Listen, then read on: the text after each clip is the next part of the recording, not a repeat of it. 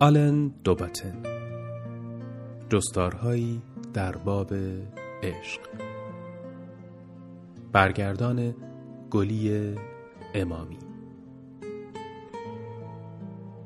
تنظیم نسخه شنیداری کتابخان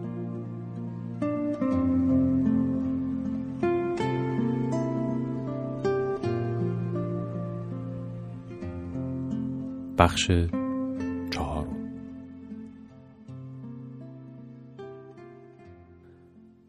مدتها پیش از آن که فرصت پیدا کنیم واقعا با معشوقمان آشنا شویم ممکن است بر این باور باشیم که او را به خوبی می‌شناسیم. احتمالا به نظر می رسد که حتی قبلا او را جایی دیده ایم. شاید در زندگی پیشین یا در رویایمان در زیافت افلاتون آریستوفانس به این حس آشنایی اشاره می کند و مدعی می شود که معشوق نیمه از مدتها پیش گم شده خود ماست که بدن ما در اصل به آن متصل بوده.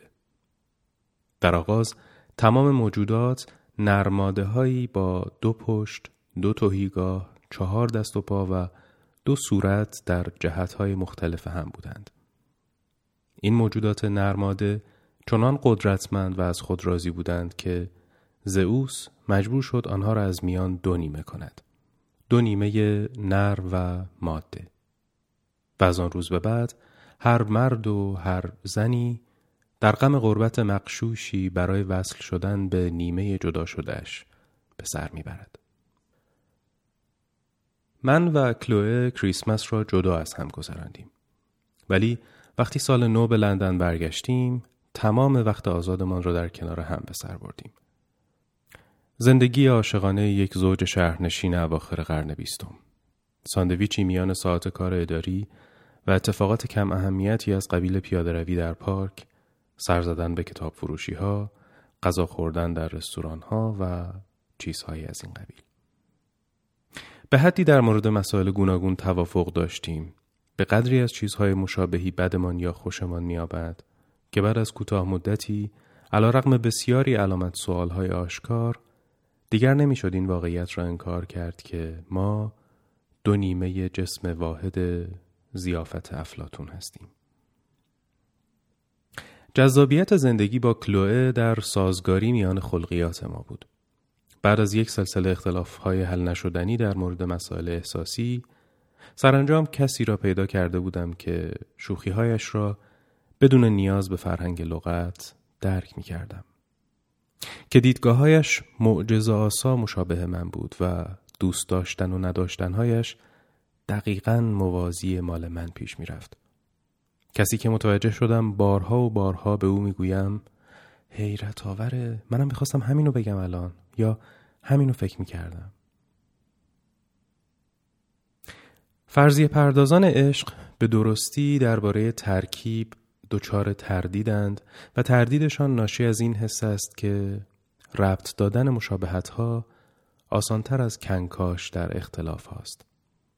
ما عاشق شدنمان را بر پایه مصالح ناکافی بنا می کنیم و ناآگاهیمان را با هوس جبران می کنیم.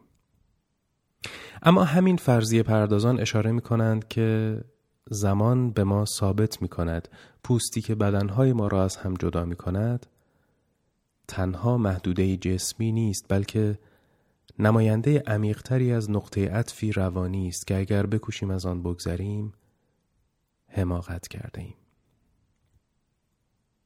بنابراین در مورد عشق در بزرگسالی باید از عاشق شدن در نظر اول پرهیز کرد.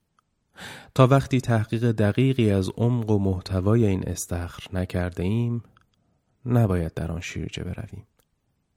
فقط وقتی دیدگاه ها در مورد نقش پدر و مادر، سیاست، هنر، علم و مواد غذایی مناسب برای آشپزخانه رد و بدل شد دو نفر باید تصمیم بگیرند که برای عاشق شدن به یکدیگر آمادگی دارند. در مورد عشق در بزرگسالی فقط زمانی که طرف مقابلمان را واقعا شناختیم عشق محق است فرصت رشد کردن پیدا کند. ولی در عالم واقعیت سرسخت عشق عشقی که دقیقا پیش از آنکه بدانیم متولد می شود بیشتر دانستن می تواند هم مانع باشد هم مشوق چون ممکن است آرمان شهر را در تقابل خطرناک با واقعیت قرار دهد روزی در عواسط ماه مارس من به درک این واقعیت نائل آمدم که به رغم تمام شباهت های فریبندهی که میان من و کلوه وجود داشت او احتمالا آن کسی نبود که ضربه ظالمانه زئوس از من جدایش کرده بود. در این روز کلوه من را به یک جفت از کفشهایش معرفی کرد.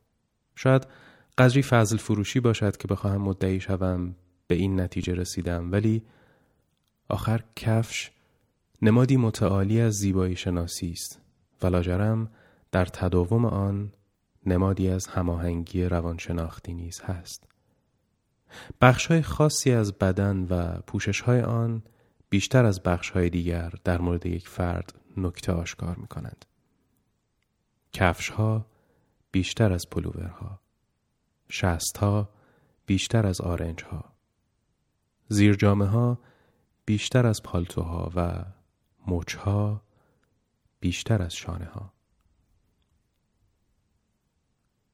اشکال کفش های کلوه در چه بود؟ منصفانه بگویم هیچ ولی چه کسی تا کنون منصفانه عاشق شده است؟ آنها را یک شنبه صبحی از مغازه‌ای در خیابان کینگز خریده بود. آماده برای رفتن به جشنی که آن شب دعوت داشتیم. من ترکیب پاشنه کوتاه و بلندی را که طراح کوشیده بود در هم تلفیق کند درک کردم. پاشنه پهنی با زاویه تیزی به کف مسطح می رسید که تصور کفش تخت را می‌داد ولی بلندی کفش بلندی پاشنه سناری را داشت. تازه قسمتی که دور مچ پایش را می گرفت چیندار بود و با فکل و ستاره هایی تزین شده بود و قالبی از روبان کلوف داشت. کفش ها آخرین فریاد مد روز بود. خوش ساخت و سرشار از خلاقیت و من حالم ازشان به هم می‌خورد. وقتی کلوه کاغذ قرمزی را که کفش ها در آن بسته بندی شده بود باز می کرد گفت وای می‌دونم عاشقشون میشی می‌خوام هر روز بپوشمشون ولی از طرفی انقدر حیرت انگیزن که شاید بهتر باشه دوباره بپیچمشون تو کاغذ و بذارم تو جعبش و هیچ وقتم پام نکنم فکر جالبیه باورت نمیشه می‌تونستم تمام مغازه رو بخرم. انقدر چیزای خوب دارن که حد نداره. باید چکمه هاشون رو می‌دیدی. دهانم خشک شد. تپشی را در پشت گردنم حس کردم. حتی نمی توانستم تصور کنم که کلوه قلبش را برای پاپوشی به این نازلی از دست داده باشد. تصور من از او اینکه کی بود اعتماد آریستوفانی که من نسبت به هویتش هرگز چنین هیجانی را پیش بینی نکرده بود. رنجیده و ناراحت از گرهی که در رابطه من افتاده بود از خودم پرسیدم چطور زنی که وارد زندگی من شده با کفش های تخت سیاهی که دانش آموزای مدرسه و راهبه ها می پوشن و مدعی که عاشق منه و منو درک می‌کنه می‌تونه جذب چنین کفشایی بشه؟ اما در ظاهر با لحنی که مطمئنم در نهایت معصومیت بود پرسیدم رسید خرید و نگه داشتی؟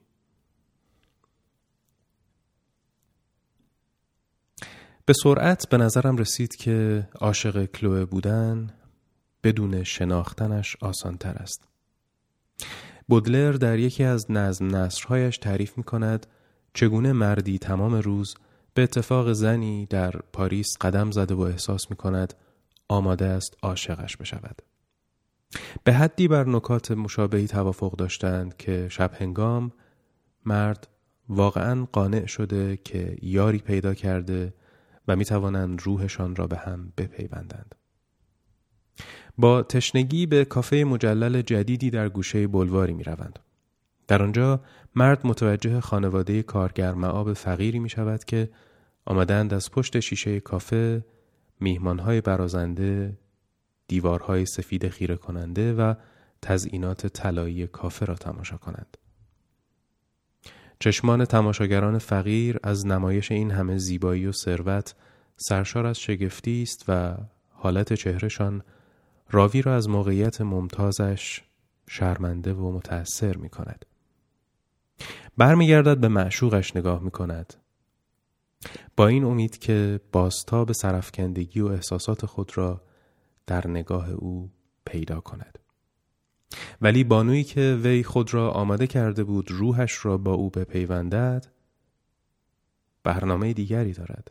می‌گوید این کسافت ها با چشمان از حدقه در آمده حال او را به هم می‌زنند. نمی‌داند چه از جانش می‌خواهند و از مرد می‌خواهد که به صاحب کافه بگوید بلافاصله آنها را از آنجا دور کند. آیا هر ماجرای عاشقانه چنین لحظاتی نداشته است؟ لحظه ای در جستجوی نگاهی که باستا به افکار خودمان باشد ولی منجر به تفاوتی فاجعه بار می شود. حالا چه بر سر اختلاف طبقاتی باشد چه بر سر یک جفت کفش. احتمالا آسانترین افراد برای عاشق شدن آنهایی هستند که دربارهشان چیزی نمی‌دانیم. روابط عاشقانه هرگز به آن نابی خیال بافی های سفرهای طولانی قطار نیستند که در آنها پنهانی فرد زیبایی را که روبرویمان نشسته و از پنجره بیرون را تماشا می کند برانداز می کنیم و وقتی این معشوق خیالی سرش را رو به داخل برگرداند و سر صحبت را با کنار دستیش در مورد موضوع پیش پا افتاده ای مثل قیمت گران ساندویچ های قطار باز کرد یا بینیش را با صدای بلند در دستمالی فین کرد قصه پایان بگیرد. سرخوردگی ناشی از آشنایی بیشتر با معشوق مشابه آن است که سمفونی در ذهنتان بسازید و بعد عین آن را در سالنی توسط ارکستر کاملی بشنوید. هرچند از یافتن تایید بسیاری از ساخته هایمان در یک اجرا تحت تأثیر قرار می گیریم اما در این حال متوجه جزئیاتی می شویم که دقیقا آن چیزی نیست که منظور ما بوده آیا یکی از ویالونیست ها کمی خارج نمی‌زند؟ آیا فلوت قدری دیر ملحق نشد؟ صدای تبل کمی بلند نبود؟ کسانی را که در نظر اول عاشقشان می‌شویم سلایق جدل برانگیز ندارند. چه در مورد کفش باشد چه در مورد ادبیات. همان گونه که در سمفونی تمرین نشده از ویالون خارج و فلوت دیرهنگام خبری نیست. اما به محض که رؤیایمان به تحقق در میآید آن موجودات آسمانی که در ناخودآگاهمان شناور بودند خود را با تمام خصوصیات ذهنی و جسمیشان به شکل موجودات مادی آشکار می کنند. کفش های کلوه یکی از نکته های اشتباه متعددی بود که در اوایل آشناییمان بروز کرد. زندگی روزمره با او مثل عادت دادن خودم به آب و هوای کشوری خارجی بود که هنگام ترک سنت ها و انتظاراتم نتیجهش بیگان ستیزی گهگاهی بود. تفاوت های تهدیدآمیز در نقاط اساسی بروز نمی کرد. ما در مورد ملیت، جنسیت، طبقه و شغل مسئله نداشتیم بلکه برعکس سر مسائل کوچک بود که به مشکل میخوردیم. چرا کلو اسپاگتی را چند دقیقه بیشتر از آنچه لازم بود میجوشاند؟ چرا اینقدر به قاب عینکی که می‌زدم وابسته بودم؟ چرا باید او هر روز صبح توی اتاق خواب ورزش کند؟ چرا وقت بیشتری برای اپرا ندارد؟ چرا من وقت بیشتری برای جانی میچل خواننده و نقاش کانادایی ندارم؟ چرا اینقدر از غذاهای دریایی متنفر است؟ چه کسی می توانست مقاومت من برای گلکاری و باغبانی را توجیه کند یا مقاومت او را نسبت به سفرهای دریایی چرا دیدگاهش را نسبت به خداوند برای خودش نگه می دارد؟ و همه اینها چرا انقدر برای من مهم شده بود؟ مردم شناس ها به ما می‌گویند گروه همیشه مقدم بر فرد است و برای درک فرد باید با شناخت گروه آغاز کرد. حالا این گروه چه ملت باشد چه قبیله، طایفه یا خانواده. کلوه علاقه خاصی به خانوادهش نداشت اما وقتی پدر و مادرش ما را دعوت کردند تا یک شنبه را با آنها در منزلشان بگذرانیم از روی نوعی کنجکاوی علمی وادارش کردم دعوت را بپذیرد. در نالت اوکاتج منزل پدر و مادرش همه چیز حاکی از این بود که کلوه در جهانی و حتی در منظومه دیگر به دنیا آمده بود. اتاق نشیمنشان با مبلهای چیپندیل قلابی تزیین شده بود. قالی قهوه‌ای مایل به قرمز لکهداری بود. قفسه های کتاب خاک گرفته انباشته از مجلدات ترولوپ و نقاشی های ارزان قیمت دیوارها را پوشانده بود. سه سگ آب دهان آویزان هم مدام بین اتاق نشیمن و باغچه در رفت آمد بودند و تارنکبوت های انبوه از هر گوشه سقف آویزان بود. مادر کلوه ژاکت کلفت بنفش سوراخداری با دامنی شلوول به تن داشت و موهای بلند خاکستریش را بدون هیچ طرحی به پشتش ریخته بود. آدم بی اختیار انتظار داشت ذرات کاه را روی سر و لباسش پیدا کند.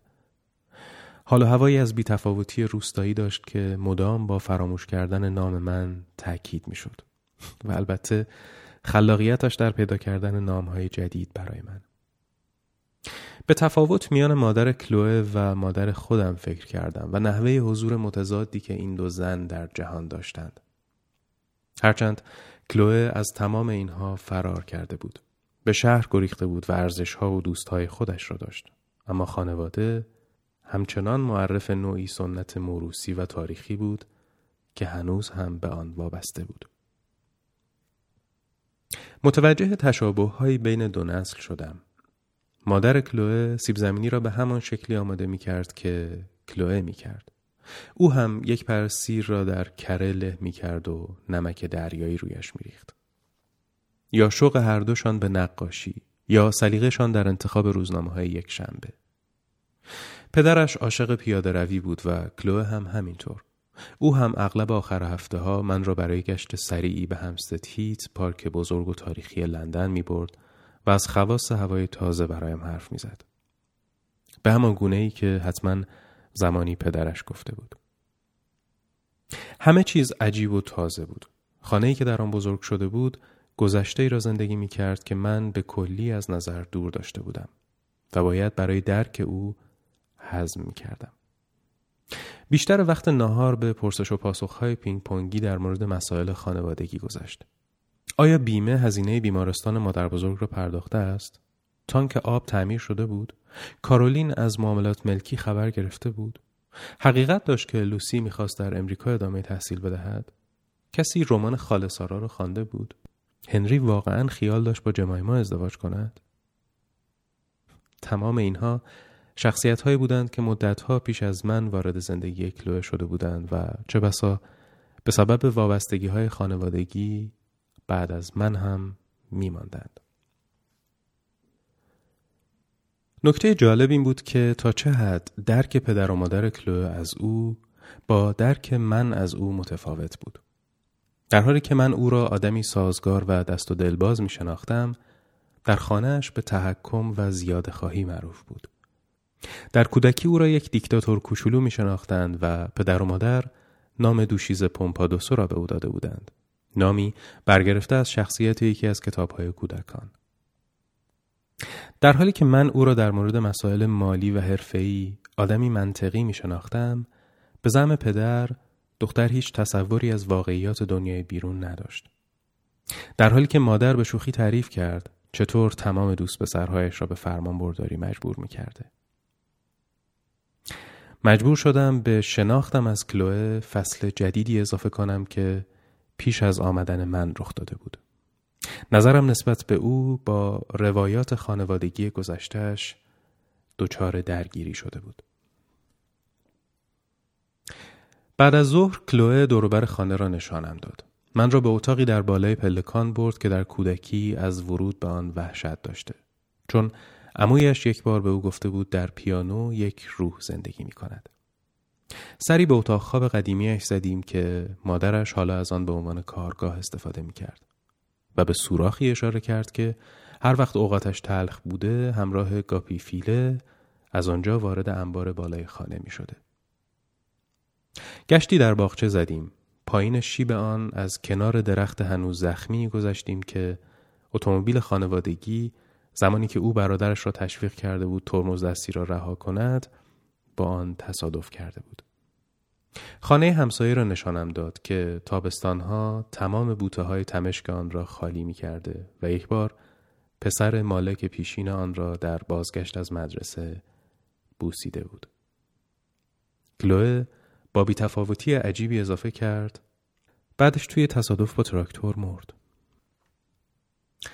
عصر با پدرش قدمی در باغچه زدم. مرد شریفی که بعد از سی سال زندگی زناشویی حالا نظریات خاصی نسبت به آن پیدا کرده بود. می‌دونم که دخترم و شما نسبت به هم علاقمندین. من تخصصی در زمینه عشق ندارم ولی بذارید یه چیزی بهتون بگم. متوجه شدم که سرانجام مهم نیست که با چه کسی ازدواج کنی. اگه از اول دوستشون داشته باشی احتمالا آخر سر دیگه دوستشون نداری و اگه با نفرت از اونها شروع کنی ممکنه در آخر به این نتیجه برسی که ای بدم نیستن آن شب در قطار بازگشت به لندن احساس کوفتگی می کردم. منگ از تمام تفاوت‌های جهان گذشته کلوه با خودم. در حالی که داستانها و مکان گذشتهش خوشایندم بود در این حال من را به وحشت انداخته بود و گیجم کرده بود. تمام این سالها و عادتها پیش از اینکه او را بشناسم.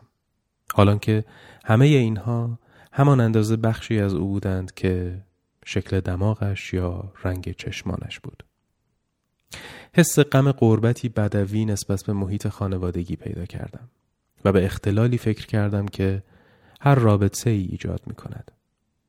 شخص کاملا جدیدی که باید باز بشناسم که خودم را قانع کنم که خودم را وفق بدهم.